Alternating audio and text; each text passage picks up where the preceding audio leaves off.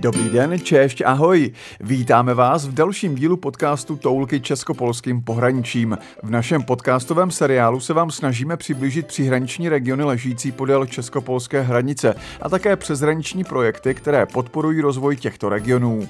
V obecném povědomí často koluje názor, že život v pohraničí je méně kvalitní, že jsou tyto oblasti hůře dostupné, všude je daleko, obzvlášť od významných center v zemi a život u hranic je složitější kvůli přeshraničnímu sousedství. V dnešním díle našeho podcastového seriálu se vypravíme do Orlických hor, a to konkrétně za dobrovolnými hasiči z Olešnice v Orlických horách, kteří nám představí své zkušenosti s přeshraniční spolupráci hasičských sborů z České republiky a Polska. Historie přezraničních projektů s účastí sboru dobrovolných hasičů z Olešnice v Orlických horách sahá do roku 2009, kdy se podařilo v rámci fondu mikroprojektů realizovat projekt Hasiči bez hranic. V rámci tohoto projektu se podařilo uskutečnit několik společných cvičení ve spolupráci s dobrovolnými hasiči z Polska a díky realizaci tohoto projektu se členové hasičských sborů z obou stran hranice naučili vzájemné komunikaci a společné práci, což výrazně přispělo k prolomení provozu zdravotních bariér v rámci přezraniční spolupráce dobrovolných hasičských sborů. Na tento projekt se poté podařilo navázat dalším projektem, který byl realizován v letech 2014 až 2017 a jeho realizace výrazně přispěla ke zvýšení bezpečnosti v Orlických a Bystřických horách. V rámci projektu se podařilo nakoupit celkem tři cisternové automobilové stříkačky na každé straně hranice.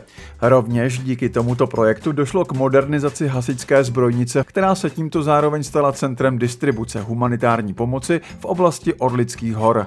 Tento projekt názorně ukázal přínosy přezraniční spolupráce sboru dobrovolných hasičů a rovněž pomohl přesvědčit státní orgány na obou stranách hranice k využití společného potenciálu sborů dobrovolných hasičů při mimořádných událostech, což vedlo k tomu, že pravidelně dochází ke spolupráci hasičských sborů z obou stran hranice při těchto mimořádných událostech, které často mají přezraniční dopad, a to například v případě lesních požárů, povodní a podobně.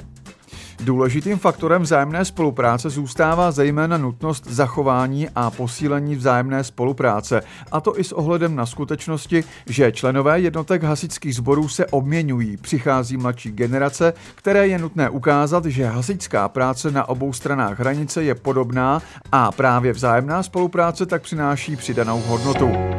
A právě projekty přezraniční spolupráce výrazně pomáhají s udržováním a posilováním těchto přezraničních vazeb, a to jak formou pořízení vybavení, tak rovněž podporou rozvoje lidského kapitálu a zejména rozvoj lidského kapitálu formou opakovaného setkávání, utužování přátelství a vzájemné spolupráce vytváří důležitý základ pro udržení dlouhodobé spolupráce, která povede ke zvýšení efektivity zásahů v dotčeném přezraničním území.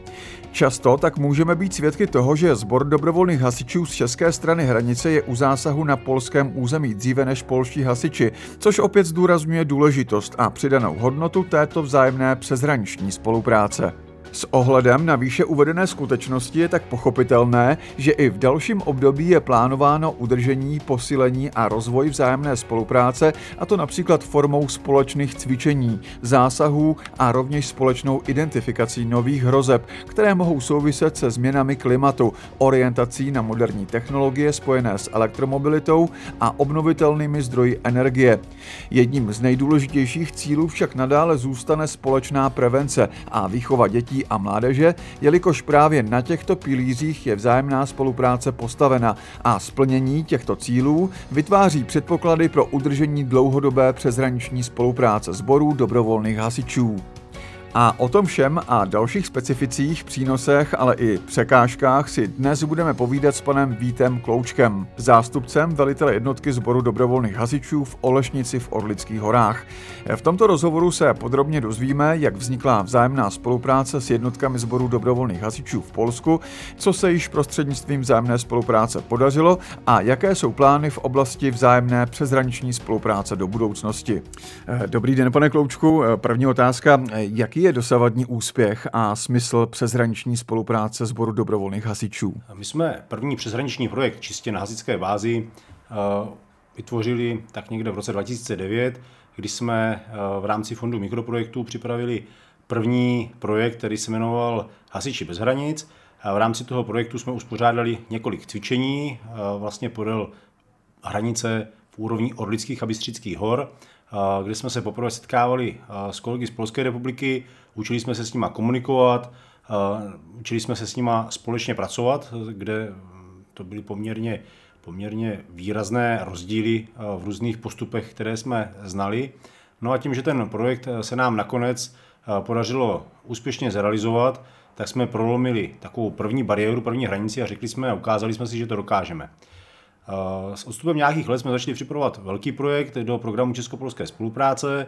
Ten neměl z kraje úplně na růžích ustláno, několik let jsme čekali a byli jsme odsouváni, až se nám v roce 2014 povedlo při rozpuštění, při rozpuštění technické rezervy eh, programu eh, zrealizovat projekt, eh, který přispěl k zvýšení bezpečnosti v Orlických a Bystrických horách.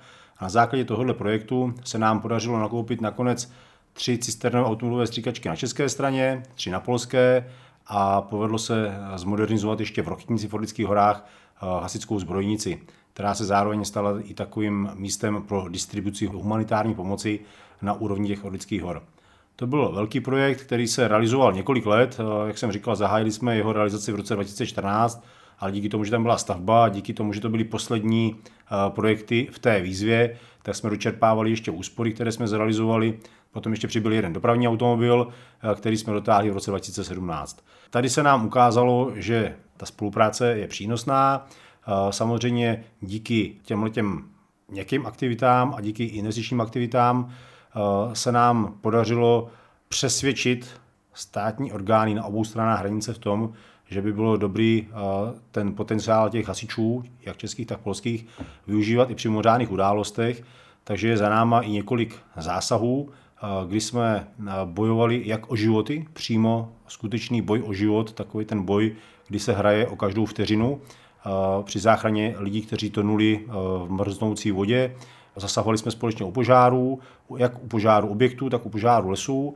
A znova oba typy událostí se odehrávaly jak v Čechách, tak v Polsku. Jeden z těch posledních výraznějších zásahů byl v dubnu roku 2021, kdy jsme hasili ve zvláštním stupni požárního poplachu, čili s účastí obrovského množství jednotek, tuším asi 18 nebo 19 jednotek, požár na české straně požár lesa a tam se zapojili celkem tři polské jednotky a musím říct, že velice dobře. Je potřeba zdůraznit to, že v jednotkách požární ochrany se nám členové mění, čili to, že jsme tu spolupráci zahájili před více jak deseti lety, neznamená, že to, co jsme odpracovali, už by bylo hotovo. Ta práce nikdy nekončí, je potřeba ji neustále opakovat. Přicházejí noví mladí lidé, je potřeba jim ukazovat, že ta práce, hasická práce, je na obou stranách hranice velice podobná ano, a věci, které jsme kdysi zatrénovali, je potřeba zopakovat. Je potřeba trénovat znova, je potřeba na ní znova pracovat. V rámci této myšlenky eh, jsme eh, v roce 2021 připravili další projekt do fondu mikroprojektů a teď čerstvě za náma cvičení, eh, které jsme realizovali na odvětrávání objektu při požárech, protože jak je obecně známo, každý požár má velký vývin splodin hoření, kouř, teplo a my jsme za pomocí nejmodernějších prostředků, které se dneska ve světě vyrábí a pro hasiče pro tyhle ty činnosti používají, tak se nám podařilo zakoupit přetlakové ventilátory a, a trénovali jsme s osmi jednotkama odvětrání objektů tak, aby jsme si sjednotili tu taktiku na české i polské straně hranice. Mm-hmm. V čem spočívá hlavní význam vzájemné spolupráce hasičů v dotčeném příhraničním území? Ten nejzásadnější přínos je jednoznačně v čase, protože eh, pokrytí okrajových částí obou států je pokrytí, myslím tím plošné pokrytí, je zejména jednotkami na úrovni dobrovolných hasičů. Přece jen ti profesionálové mají vždycky eh, ten dojezd o kousíček delší, byť samozřejmě plošné pokrytí na té české straně rozhodně je zpracováno tak, aby jsme eh, ty síly a prostředky potřebné k likvidaci mimořádných událostí dostali na místo vždycky včas ale eh, z té polské strany je to zkrátka dobře rychleji. Eh, když si vezmu některé typy událostí, které ještě před několika lety nebyly třeba úplně běžné, eh, jako jsou právě ty rozsáhlé lesní požáry, které se nám tady možná i malinko se změnou klimatu ukázaly a skutečně spoustu let tady taková věc v takovém rozsahu, jako v tom roce posledním nebyla, tak tam se nám ukázalo, že to fungovat, že to fungovat může, ale jsou tady pak třeba zásahy a ty jsme v letošním roce měli taky při pátrání po pohřešovaných osobách, tím, že se nám zvětšuje turistický ruch v horách, ať jsou to hory na české nebo polské straně hranice, anebo jsou to, jsou to lidé, kteří prostě jen zabloudí při vycházce a jedou na vycházku do Polska nějakým nedopatřením překročí státní hranici, ztratí orientaci v terénu a vybavuju si jeden zásah z letošního léta, někdy z června, kdy senior vyrazil do oblasti Orlických hor, nějak chybně odbočil, zdálo se mu, že už je v místě, které poznává, že už tam někdy v historii byl, ostavil svoje vozidlo a vypravil se pěšky do kopce. My jsme s ním měli telefonické spojení, nicméně on měl eh, staříčký mobilní telefon, z kterého nebylo možné získat nějaká konkrétní data o jeho poloze. No ono se ukázalo, že je v katastru gminy Levin Klocký eh, v místní části a přičemž eh, to, jak nám svou cestu popisoval, tak jsme si mysleli, že někdy v oblasti Deštného v Orlických horách. A právě při spolupráci s polskou policií se ho podařilo dislokovat, respektive dislokovat to jeho auto a díky tomu, že jsme měli popis místa, které on vidí, tak se ho podařilo i nalézt. To spojení zajišťovalo operační středisko hasičského záchranného sboru a myslím si, že to byla jedna z těch akcí velice, velice vydařených, kdy se opravdu podařilo zachránit lidský život. E, můžete nám přiblížit, jakým způsobem jsou realizována společná cvičení? Zkusím odpovědět úplně z jiné strany. Ono je potřeba, aby obě dvě strany chtěly. Když budou chtít, tak to je začátek a případně i konec jakéhokoliv úspěchu. Když se vrátím o těch deset let dozadu, tak jsme skutečně měli takové problémy, že jsme se na sebe nemohli úplně spolehnout.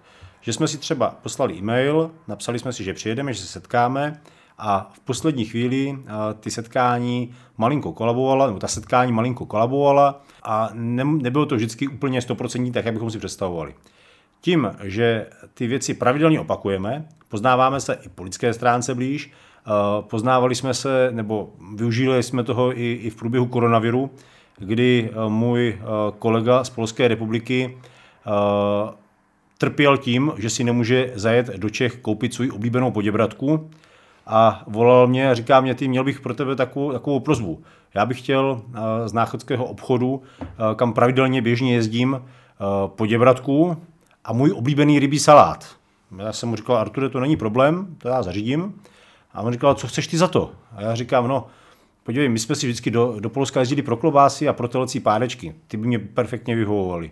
No tak jsme se setkali na granici panstva. Já jsem vyložil barely s minerálkou Poděbratka a on, on si mě dovolil přinést ty klobásy a i to byla forma takové spolupráce, kdy jsme se sice viděli přes tu hranici, položili jsme si to proti sobě na zem, eh, ale ukázali jsme, že jsme úplně stejní občané Evropské unie, jako kdyby to byl kolega ze sousední vesnice. Mm-hmm.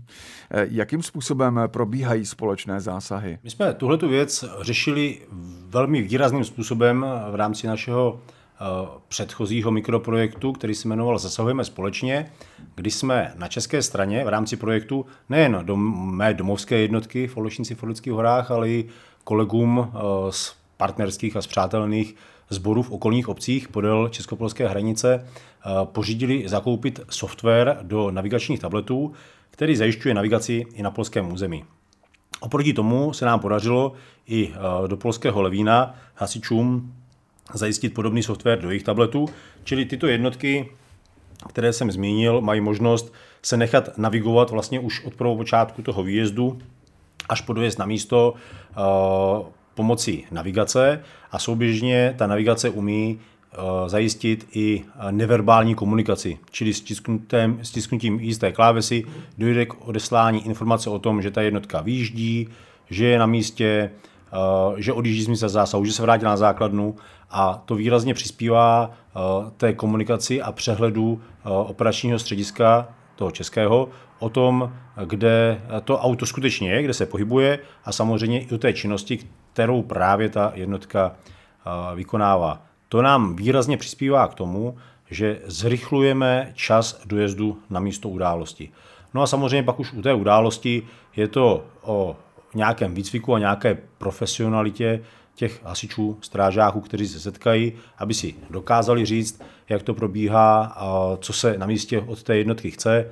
Samozřejmě má tu nějaké rozdílné postupy, postupy řízení těch jednotek a nám se velice osvědčilo, když na místo dojede z české strany nějaký zdatný velitel, který se spojí s doudcem s karatem na místě té události v Polsku a koordinuje činnost těch polských jednotek, to se nám ukázalo jako suverénně, suverénně nejlepší řešení a potom ta společná práce má i výstup pro toho našeho koncového zákazníka a to je ten postižený občan, který prostě potřebuje pomoc. A ať je to občan český nebo polský, je to občan Evropské unie a tu pomoc by mělo stát úplně stejnou. Eh, stalo se vám, že čeští hasiči byli u zásahu na polské straně dříve než samotní polští hasiči? Uh, takových událostí už máme za sebou několik, ať to bylo v případě takové lehké dopravní nehody na území České republiky, kdy skutečně eh, z hraničního přechodu v protisměru dojela polská stráž, ale případy několika zásahů v Levíně Klockém, kdy jsme zasahovali u požáru rodinného domu a potom se nám zpětně polské televize, ze sudecké polské televize se k nám dostal záběr, kdy majitelka toho domu děkovala na českou stranu za poskytnutí pomoci. Tak to jsou okamžiky, které člověka malinko zahřejou a když si řekne, má to význam, přece jen jsme to prolomili a dokázali jsme to. Je za náma dneska už více jak 10 let šengenské dohody, více jak 10 let toho, že můžeme eh, tu hranici eh, mezi našimi státy překračovat volně. Eh, já jsem na začátku byl přesvědčen, že to bude daleko rychleji. Měl jsem daleko, daleko větší ambice k tomu, když jsem si říkal, teď už to jde, teď už můžeme jet a ono to trvalo. Ono, než, než se to všechno naučí, než se to všechno zautomatizuje, bude ještě možná nějaký čas trvat. Ale když se budeme snažit, tak věřím, že ten posun budeme mít výrazný a že nám tu Evropu nikdo nerozdělí. Mm-hmm.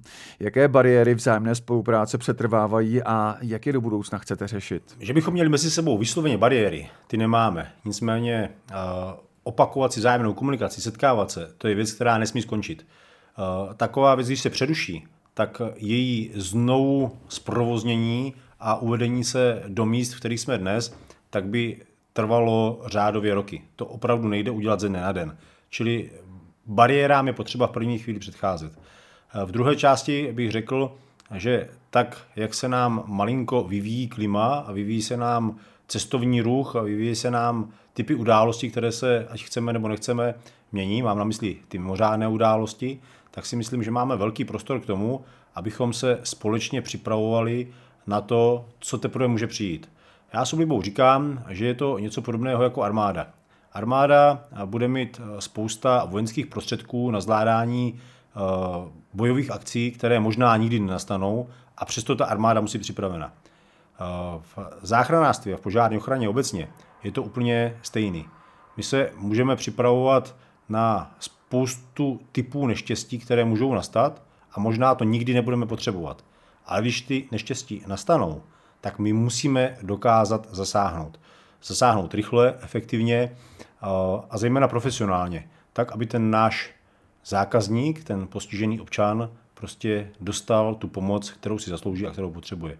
Takže ne, že by, se nám, ne, že by před náma stály bariéry, my ty bariéry musíme rozpoznávat, než se přes nás postojí, postaví a musíme jim předcházet. A poslední otázka. Jaké máte plány do dalšího programového období a jaké budete připravovat projekty? Když to vezmu od začátku, tak samozřejmě eh, my si eh, analyzujeme naše potřeby a, a hledáme, hledáme možnosti, eh, jak se zdokonalit. Připravili jsme si nějakou analýzu těch potřeb s výhledem následujících sedmi let, toho, co bychom mohli dělat a ať to bylo na burze přátelství v Valbřichu, a naopak následně i při osobním setkání s těmi hasiči z těch zpřátelnějších anebo zblíženějších měst a obcí v pohraničí, tak víme, že i oni mají eh, svou představu o tom, kam by se chtěli rozvíjet a jsem přesvědčen, že bychom měli dokázat najít společná témata, tak abychom dokázali eh, společně pracovat jak na horách, abychom dokázali eh, společně pracovat nebo v horských podmínkách a v místech, kam se nedostane běžná technika, ale dokázali bychom takhle spolupracovat i při stabilizaci budov, dokázali bychom spolupracovat nejen na té bázi té represivní požární ochrany, ale, ale i v rámci prevence eh, a naše združení na obou stranách hranic se zabývají práci s mládeží a tam já vidím obrovskou, obrovský prostor pro to, abychom eh, tu spolupráci rozšířili, protože jestli má pro hasiče, jak v Čechách, tak v Polsku, něco nějaký význam, tak je to práce, právě práce s dětmi. Protože ty děti, to je naše budoucnost. A tak, jak my si je vycvičíme, vychováme a jak je dovedeme k dospělosti uh, nejen technické materiální vybavení, ale i v chápání světa a v chápání uh, našich společných zájmů, tak uh, tam vidím, že je prostor velký a tam bych si přál, aby se nějaké prostředky podařilo taky investovat, protože ve ta práce je dobrovolná, práce vedoucích mládeže je náročná, možná i malinko nevděčná, a když bychom to těm lidem mohli malinko usnadnit, aby to dělali ještě raději, tak tam bych to považoval za jednu z nejlepších investic do budoucna. Děkujeme za pohoštění a zajímavý rozhovor. Jak jste mohli slyšet, tak programy přeshraniční spolupráce nejsou zaměřeny jen na podporu cestovního ruchu, ale slouží i k podpoře složek integrovaného záchranného systému, a to i na této lokální úrovni. V našem podcastu jsme vám představili možnosti přeshraniční spolupráce se zapojením složek integrovaného záchranného systému. Více zajímavých přeshraničních projektů z této oblasti najdete na webové adrese www.mapa.cz.pl.eu. V následujících týdnech se můžete těšit na další verze rozhovorů s našimi dalšími hosty. Sledujte nás na Facebooku Interact.cz.pl. Děkujeme a přejeme vám hezký den. Společný sekretariát programu přeshraniční spolupráce Interreg Česká republika Polsko. Tento podcast je spolufinancován z prostředků Evropské unie v rámci programu přeshraniční spolupráce Interreg Česká republika Polsko.